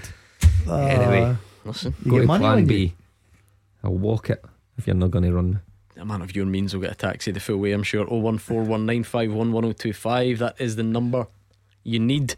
Uh, you can get in touch with whatever it is. Have we finished yet? That Falkirk game. I am fascinated by this, I must say. Falkirk 25 games unbeaten, going to Edinburgh City. Clubs in a mess, toiling, and it looks like Edinburgh City are about to beat them 2 1. And apparently, they were very, very, very, very, very, very, very long odds today to do so. I mean, extraordinarily, unusually long odds. I don't do think it I've seen odds as long as that in any game. with two teams in the same Any division. game. Right, yeah, well, never mind Yeah, that. Even point, even other divisions, yeah, in your Scottish Cup. I mean, what's Buckie Thistle and Celtic? I don't know. How you going to fancy Buckie? Fancy a But five uh, on bucket. uh, you'd be Oh. hard pushed to see them at eighty to one, would you? They'll, Buckie they'll not be eighty to one, will they? Listen, I'm staying out of it. 01419511025 is the number you need. Yes, we've got a post match analysis call for from a warm weather training camp friendly. Billy, what's happening? How you doing, sir? All right? Good, good, good. What have you got for us tonight? Aye. well, Well, first of all, thanks for putting me through to the show. Pleasure. Um, see, before I get to my point, you were talking earlier on about a playlist for the gym Right. for Mr. Keevins. Uh huh. It's got to be, obviously, Suzi Quatro Devilgate Drive. Oh, you fancy that, Shug? That doesn't pump your blood, nothing does. Oh, I'm going to add that one to mine. How does that go like? No, you see, I, I At the age of five, I was doing a drive down Devilgate Drive. Wow, is that is that a good impersonation, I'm not Billy? joining in. Oh, penalty, Falkirk! Oh, in the last minute. No way. The drama. Cash Anyway, out, cash out. Um, You see, I was thinking of the, the, the gym playlist in reverse. I want the leisurely gentleman's playlist. I, I don't want to run. I don't want to Run. pump iron. I don't want any of that stuff. I just want to walk from the reception desk to the coffee machine and back. Falkirk have scored the penalty. 2 2. Figure that one out. Ah, there we go. Anyway, Billy, what, what's on your mind as a Rangers fan? As a Rangers fan, I've never seen the game the day. I was too busy listening to your good selves on the radio. Um, I've, I've not got any of that um nonsense on the, the TV or nothing. I prefer to listen to the radio. Uh, my my comments is about uh. Rangers really need to get their acts in gear in this last couple of weeks in the window and get a replacement in for Dessers. It's just no there. I know he's done, he's scored a few goals and all the rest of it, and but so does Fashion Sakala. To me, Fashion Sakala was a better player than what Dessers is, and they get rid of him. And again, and Antonio Colak. Wow, why they get rid of him? I don't know. Lammers, yes, I totally agree with putting Lammers out on loan. And if he comes back, he comes back. If he doesn't, then we'll need to decide. But, but they need to get this front. They need to get the centre forward sorted out. Dessers just is not the answer. I mentioned earlier the casual waste of money at Celtic on somebody like Bernabei, for example. Dessers cost Rangers a lot of money, and you know he he may, in the fullness of time, come alive, but he looks painfully slow in front of goal. He doesn't look like the kind of guy that you can back for twenty goals in a season. Uh, Is that an area Rangers will look at again? Gordon Fabio Silva has been brought in already. Danilo won't be out forever, um, albeit I don't think it's particularly short term. Usual caveat: it was only a friendly. It was only forty-five minutes. I don't know if we learned anything new about Fabio Silva today. Although I did notice, I think, an interview he did over in La Manga saying that he potentially wasn't an out and out, you know, kind of number nine anyway. So is that still an area Rangers will go for again? Well, depends on the finances, Gordon. I certainly would be strengthening that area if I was a serious contender of going and lifting the title. Um, you know, goals are so important in this game nowadays. So you need a poacher, you need a Shankland, you need a Kyogo, you need somebody that's going to, when you're having a bad day, find the back of the net. I don't think Rangers have got that in their locker just now. I do agree. Silva is, to me, a player that likes to come off and link up. He's not a poacher. He's not a box player. Um, Dessers, one one day you see him, you think, right, okay, this could be him up and running in his Rangers career, and then look, I'm taking nothing of that La Manga game, right? I'm discarding that. Uh, but in recent times, he's not filled me with confidence. I've got to say. If Fabio Silva is advertising the fact that he's not an out and out number nine, not an out and out regular goal scorer, and Dessers is struggling, and he is struggling, then automatically, and Sima has gone away to play, uh, you have to automatically look at that area of the field. And before the window is up, I'm not talking about Lawrence Shankland because I still think money will be an obstacle there. As Josh Doig's fee of £4.5 million pounds was okay for Rino Gattuso at Marseille, but not for Mm. Rangers. But re- they have to look at that particular area because in the second half of the season, clearly goals will determine whether Celtic or Rangers win the title. Maybe I don't want to sort of hang Fabio Silva on those words though, Mark. I mean, I don't know, is is Kyogo an out and out number nine? Or No, maybe, or maybe uh, he's a bad example. You know, just because somebody says, I think it was something along the lines of, "I want to, um, you know, I don't like to only be a number nine, like to come and link or change positions, something like that." I mean, there must be loads of good attackers, good goal scorers who do that. Well, I, I certainly didn't think Kyogo was a number nine when he arrived at the club. Um, I thought he was maybe going to play in wider areas or the number 10. But by design, the way Ange Postecoglou played, the way he wants his striker uh, to attack in between the posts, run about the six yard line, the way he designed his, his wide players cutting back, he, he turned into a very good number Sure, nine. I suppose. So it depends which way Clement wants to utilise Fabio Silva. If he's got him through the middle and he's got his wide guys supplying him with cross after cross or cut back, then you know time will tell if he's a finisher. He will be judged on his goals. There's no doubt about that. When you get brought in at the top end of the pitch at clubs like Rangers and Celtic, fans judge you on your goals. So he might be a nice player and, and he might look good in the eye, but if he doesn't score goals, he's going to be judged poorly. Are you expecting some movement one way or the other this week, Billy? Do you, are you hoping for that? I really hope so. And um, I know you're all going to say, well, behave yourself, Billy," but see if they put Dessers out on loan. I just don't want him at the club. He's just no. He's not an article for Rangers, honestly. And I would just love, I would just love the Rangers to go out and get a centre forward to bring them in. I'd never dream of going as far as behave yourself, Billy. It just, Hugh, it just, it doesn't look like it at the moment. That doesn't mean that it couldn't change. And if options came in, he's been used a lot. He's played a lot. Uh-huh. I'm not saying he's the answer, and he's going to be the number one choice. They've done well, and Lammers is gone. It just would be, I don't know, it feels kind of hard to imagine that that Dessers would leave this window. Yeah, of course. The, the fact that Lammers has gone, though, uh, offers you proof that Philippe Clement will not hesitate to take that kind of decision if he feels it's necessary. Uh, but Dessers, I, I, think Clement will be of a mind to persevere with them longer than the month of January. Uh, and who knows, he, he may come good, but he has some way to go. Yeah, I don't think Dessers has any chance of getting out on loan. Um, many goals he scored nine or something. You know, so he's still contributing. Um, I don't think he's a final package. I really don't.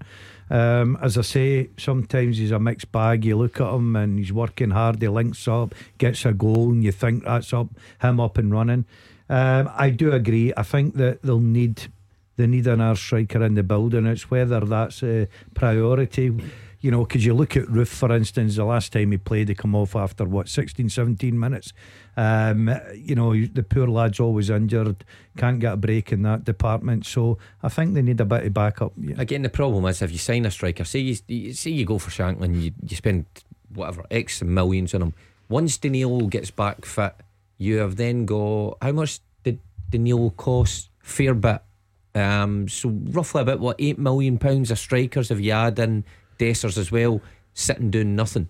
Um, similar problem to Celtic with the centre halves that we keep mentioning that seven million pounds of centre halves are sitting doing nothing. You've got that at the top end of the pitch, um, and it's very hard to shift players who have cost a lot of money on probably decent wage, but not producing on the pitch. They've managed to do it with Lammers. That that kind of that kind of amazed me how quickly that came about him and. Um, but it's, most of the time it's difficult to move those players on, and Clement just doesn't want a logjam of players in your building on big wages that are contributing nothing. Thanks, Billy. On 01419511025, there's an English game underway. If you fancy keeping an eye on these things, Newcastle had the ball in the net but ruled out for offside. So Newcastle nil, Man City nil in the early stages of that one. Problem what we're seeing just now in this game is the old offside, the linesman putting the flag up late. Uh, you could clearly see that uh, you know the Newcastle player was offside. They let it play through, they tap it in, but the Man City goalkeeper has now picked up an injury, which he might he wouldn't have had to suffer Yeah, if the flag if goes up. had went up. It's been the obvious, and this can that's why we can apply it to our game. That is that's the way it is across the world Yeah, now. They're yeah. they're encouraged to do it, and it's the thing that people always say as the argument against it.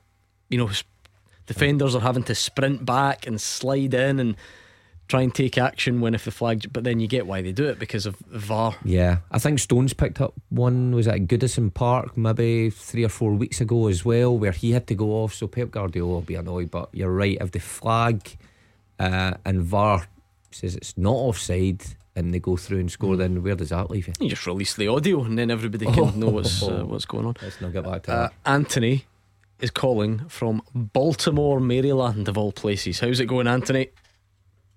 good, good afternoon, gentlemen. Great show as always. I love it when people call from far and wide. It makes these three feel really famous the world over. Um, uh, what's the what's the story? I'm always really nosy. You work over there. You've been there a while. Ah, yeah, actually, I have been over 20, 24 years. Oh, uh, came over actually playing football, um, and then now I'm, I'm uh, a police officer over here. So, yeah, a little bit of a change. What part of this country do you come from originally? Glasgow, yeah. Glasgow boy. Brilliant. Over to Baltimore. Gordon Dalziel's looking at me because I don't know if he's heard of Baltimore, and it's not Chicken Maryland. I know what you're thinking. I'm trying Gordon, to think. That's, a, that's a different thing. Think of TV shows and I'm, that. no, I'm, the try- Wire. I'm thinking of golf Baltimore? courses. That's most important. Yeah, I think of the Baltimore Orioles. Anyway, Anthony, we're just throwing cliches at you, which is not ideal. Um, what are you thinking about your team? You managed to stay in touch with everything Celtic over there? Yeah, yeah, yeah, yeah. I'm a Celtic fan, and, and obviously I, I watch the games and, and keep up to up to date with them. Uh, and actually, Gordon, I wanted to bring something up. It was uh, something that I've that I've noticed you've been kind of pointing out over the last maybe the last couple of weeks uh, on Celtic's transfer policy. Um, and what it is is I think you've made the point a few times about Celtic going out and buying one million, two million pound players, and you know it, it can work because you get a Matt O'Reilly, which yes, uh, it, it can work. Uh, my point is, is I think we've seen enough uh, Celtic buys in that range that have not worked out. That although there's no guarantees when you do go and spend more money, you know whether it's five, six million pounds um, on a player, uh, there's no guarantees they're going to hit the ground running and they're going to be a success. I still think, as a football man, your chances of being successful and getting a player of quality, as Brendan Rodgers keeps bringing on, uh, is you know quality. It costs money. And I think instead of Celtic are spending, you know, 10, 15 million pounds on seven, eight players, rather than going out and spending two or three at, you know, five, six, seven million pounds, you would be a lot better off.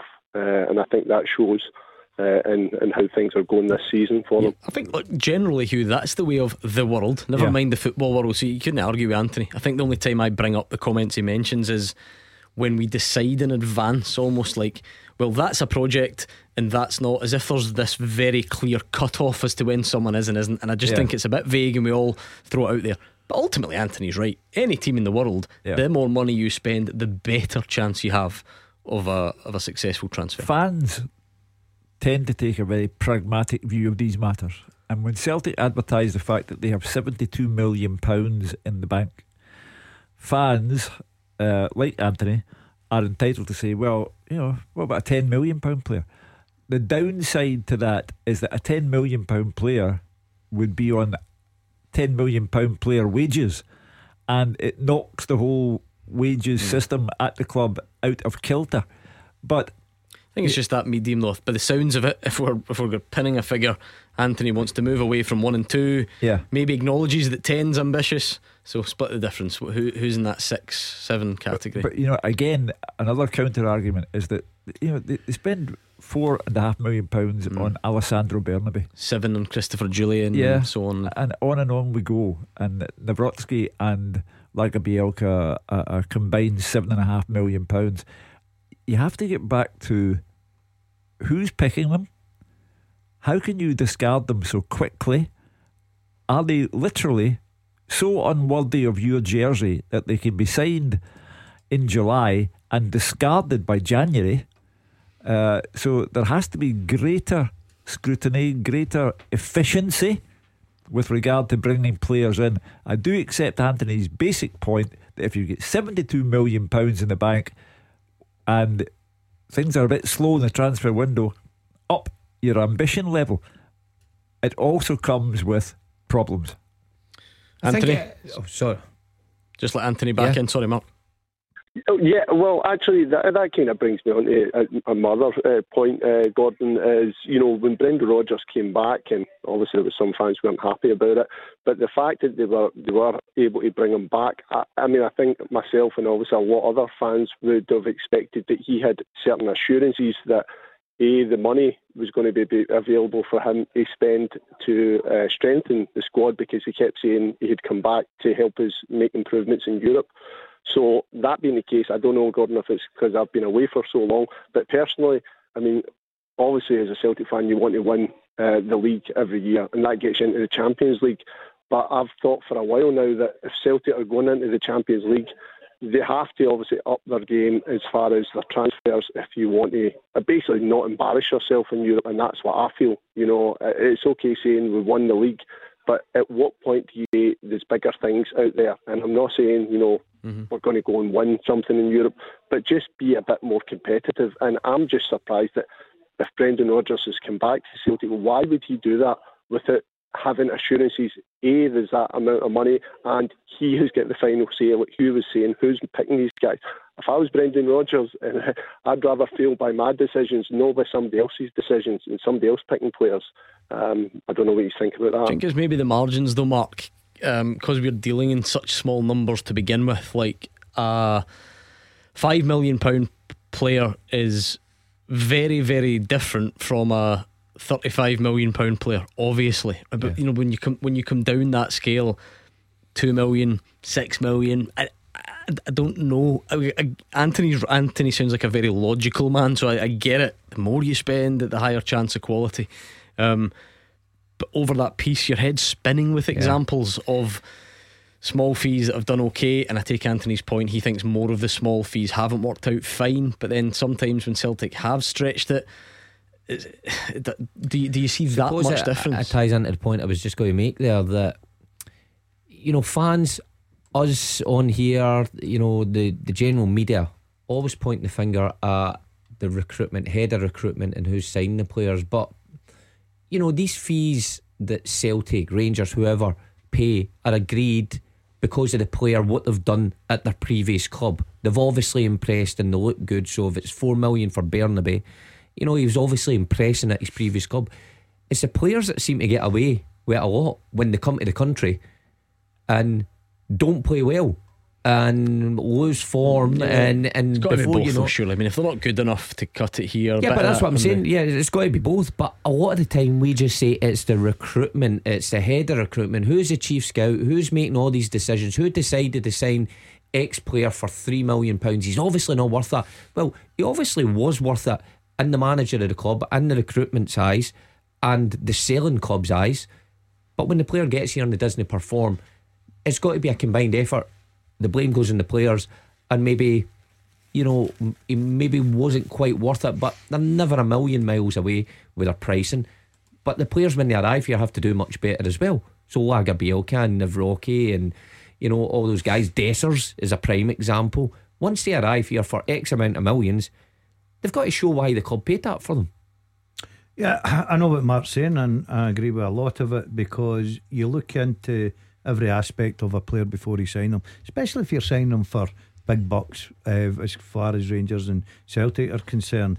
Yeah, but uh, it's not though in Anthony's mind. He I know, I know, but I, I don't. I, I, I, don't. I agree with you. If you're going to go down the 10, 12 million route, no. But Anthony's maybe thinking somewhere lower than that. Yeah, but as once again, what I will say, Gordon, I think the modern day football is you can do all your homework. You can bring in a seven million pound player or an eight million pound player. You can pay him the big bucks. He might just not adjust to your style of football. Might not adjust to your uh, club. Might not adjust to Scottish League. You never know. Every single signing is a risk. I know what the think, Anthony's trying to say, try to minimise that yeah, risk. And I totally take do you think part of the problem, board? Anthony? Do you think part of the problem is here is the they're either at one end of the extreme or the other when it comes to Celtic because there have been loads of really good successes. If we're going to talk about Matt O'Riley or Kyogo or Reo Hatate, and then you're going way back to everybody knows Wanyama, Van Dijk, etc., etc. And very few are kind of like just just kind of six out of ten, seven out of ten signings. It feels like they're either nowhere near the team or they're they come in and be main men. Yeah, I, I totally agree, Gordon. what I would say is, I think on the, the, the Japanese signings, for the most part, I think those are Postecoglou signings, and I think the guys will, will know. He was coaching there. He's seen these guys with his own eyes, and he knew what these the level that these guys could could probably get to. So I think that was a little bit different in those situations. They didn't have to pay big, big fees for them because the league they're coming from, but Postecoglou had that knowledge of them. Um, and I think the other examples, yeah, you know, you maybe mentioned Celtic have paid obviously, you know, good money for the likes of Cameron Carter Vickers and then um, obviously um, Jota. Dembele, well, Dembele they got, yeah. Um, the Jota they, uh, they they spent decent money, but they were guarantees. Gordon, I mean, they were pretty much. I know what the guys saying, nothing's a guarantee, but anybody that really knows their football, once they saw those guys and the fact they got them on loan and seen what they could do, the only reason Celtic board signed off on them was because they knew they were going to make money. It was a no-brainer they were going to make money on those guys. Fair point, Anthony. We'll have to leave it there. I'm extremely late for this break, but enjoyed having you on. Hopefully, we will do it again soon. We'll take more of your calls next. After they play, you have your say. 0141 951 1025. Clyde One Super Scoreboards Open Line. The final part of tonight's Clyde One Super Scoreboard. We've not got too long left, actually. Uh, let's hear from some of the managers today. Uh, Roger Hannah and his colleagues have to pick a result of the weekend on a Monday night. You'd be hard pushed to find a better one than Queen's Park, toiling at the bottom, beating Raith, who are flying away from home in Callum Davidson's first game in charge. Callum Davidson, a happy man. Listen, it wasn't a great start. Uh, we did talk about Dylan, his quality. You know what the Raith Rovers do. They've got a lot of quality in the wide areas. They've got a lot of quality players going forward. Uh, we knew they would cause us problems at the back, and you know, you know that they're at the top of the league for obviously a reason. Uh, and they had the quality, so I was really pleased with our character and what we showed after that. I think we didn't panic. Know, we try to make sure the boys stay calm. You know, it's like the younger boys. You know, make sure when that happens in games, how do you react it and what do you do? And I thought we, performed really well. You know, uh, certain things we can improve on, uh, no doubt. Uh, but again, to get the, the first goal was a fantastic goal by the young lad. Great move and great finish. And delighted for him. And then we got the second goal a good time. They are really important. Uh, Raith Rovers sort of piled everything at us. And what I really liked was our resilience and our attitude to try and win headers, block things. And uh, ultimately, really pleased for the, the players today to get. Bring Livingston start for him. Uh, he's got a job on his hands there. He's got a young team, but the, one of the young players, Cameron Bruce, has really come through for him today. Uh, so it's all positive for Callum Davidson, and I'm quite sure he will go from strength to strength because he's clearly a good manager and he's proved that at a higher level. The other side of the coin, have Raith Rovers gone? Has the horse bolted? And you can't avoid the obvious jokes. If you think that's good, just wait till he gets back to an empty Hampden. Yeah, that's where he dominated in the COVID Cup finals. That's he right, knows all about an empty yeah. Hampden. Callum Davidson. Sorry, Queens Park fans. Yeah, I agree, um, I agree with you. I think that's a terrific start because I didn't fancy that at all, especially after Raith losing last week and obviously Dundee United getting that late winner last night up in Inverness. It put a bit of pressure on them. Uh, yeah, they'll need to show a bit of character, Raith. Let's hear from the managers. Morton against Thistle, a share of the spoils. It was actually Andy Millen, sorry, on uh, duty today rather than Dougie Imrie, but just some, some good language in this that you'll like, I'm sure, Hugh Keevins. Yep. If you get the second goal, it can make a big, big difference. But you've got to give credit Thistle, um, who can back in at the post and got their goal. But if you're a, a, a realist in football, you should have got three points the other day. At the end of the day, the- the Partick Thistle have, have spoke themselves. They've got great combinations. They've got Rolls Royce players. So we're playing a team that was a bag of washing and a couple of Fiats in, their- in, in your team. So at the end of the day, they actually stood up to it very, very well. And I think I think the our players deserve an enormous amount of credit for how they played the game. You're the writing, that they one, played the you're writing that one down, aren't you? A bag of washing. What was that about a Fiat and a Rolls Royce or Yeah. something as well? There we go. Uh, a man that lives a cliche. Um, so, uh, the, cutting through the cliches, uh, Morton are moving exceptionally well. As Marty, the caller earlier on, eventually did try to tell us, uh, it's just a terrific run that they are on, and uh, you know they'll, they'll, they'll be sorry that they, they lost the equalising goal, but they remain undefeated under a, on a good run, and it's all positive. See, when there's a sense of injustice in the championship, you just have to move on. You can't replay it and uh, ask for audio and pour over it for weeks on end. Kris Doolan thinks Thistle should have had two penalties in the game. Probably a good point, to be honest. It's, it's a tough point, um, but I think Morton showed that they're a good side. They'll beat teams here, especially at Cappielow. Um, and when we fall behind for so long in the game, um, to pull it back and then push and push the way we did, uh, I was pleased with. But I think all in all, I'm, I'm pleased with the point, even though we wanted three. I feel as if we, we always want three, regardless of who we play. But the big scale of things, the way the game went, um, it's probably a good point. Although I did think we, we had two penalty claims, which we should have got both, um, but we didn't. Look at him, the gaffer, Mm, Mark nah. Wilson's yeah, yeah, gaffer. yeah, he's analysing he's that'll tearing good. up there. Yeah, yeah, yeah. We'll dissect that on Monday morning. I'm sure he will. no, by the way, that is a decent point because when you looked at Morton get into that game, they're good run, tough to beat, some experienced players in there with you know Broadfoot and power, so it's always going to be tough. But Thistle themselves on a good run and good to see the young lad Dyack scoring again. That'll do his confidence a world. Oh, would you listen to him? There's a pathway there from the under 18s to the first it, team. that's it. Just watch big Rico Dyack for all the young lads, and you get your chance. Honestly. I, I do think it was a good point for Party, Mhm. uh, especially away from home. And uh, be interesting to see those penalty claims that Kris Doolan's talking about. But Doug Imrie, well done, showed a bit of character. He's come in for a little bit of criticism lately, but he's doing very well in his first job. See, well done. You can come in and say, I thought we should have two penalties, but we didn't get them. And that's it. That's the end of the matter. In a, a, a world without VAR. Well, to be fair, even before we had VAR, we would still argue about it for Oh, yeah, weeks, yeah, but, there we go. But you you don't get the follow on that we get in the top flight. You don't get the request for the audio No. and all, all that other stuff. Fair enough. Uh, But we, I think we had three week long post mortems about refereeing decisions prior to that anyway. What are you expecting, Hugh? Give us one of your famous Hugh Keevins predictions. Is this the week that we're going to have some transfer news to discuss? If the if it's not the week, then I look forward to a lively Super Scoreboard six until eight Monday until Friday because you cannot ask for four players if you're at Celtic and none has yet to arrive. And the Rangers fans are looking at areas of concern within their team. And what they've got is Fabio Silva, who doesn't look like an out and out goal scorer. Goals will determine the outcome of the title race. So there must surely, Rangers are back in town. They play Copenhagen on Tuesday. Celtic are not leaving town. There must surely be a big transfer, both clubs, this week. We better let the guys go because Mark Wilson is going to swim the Clyde to get to where he wants to tonight. So we wish him luck, and we are back on Monday night from 6. Make sure you join us then, and the GBX is up next.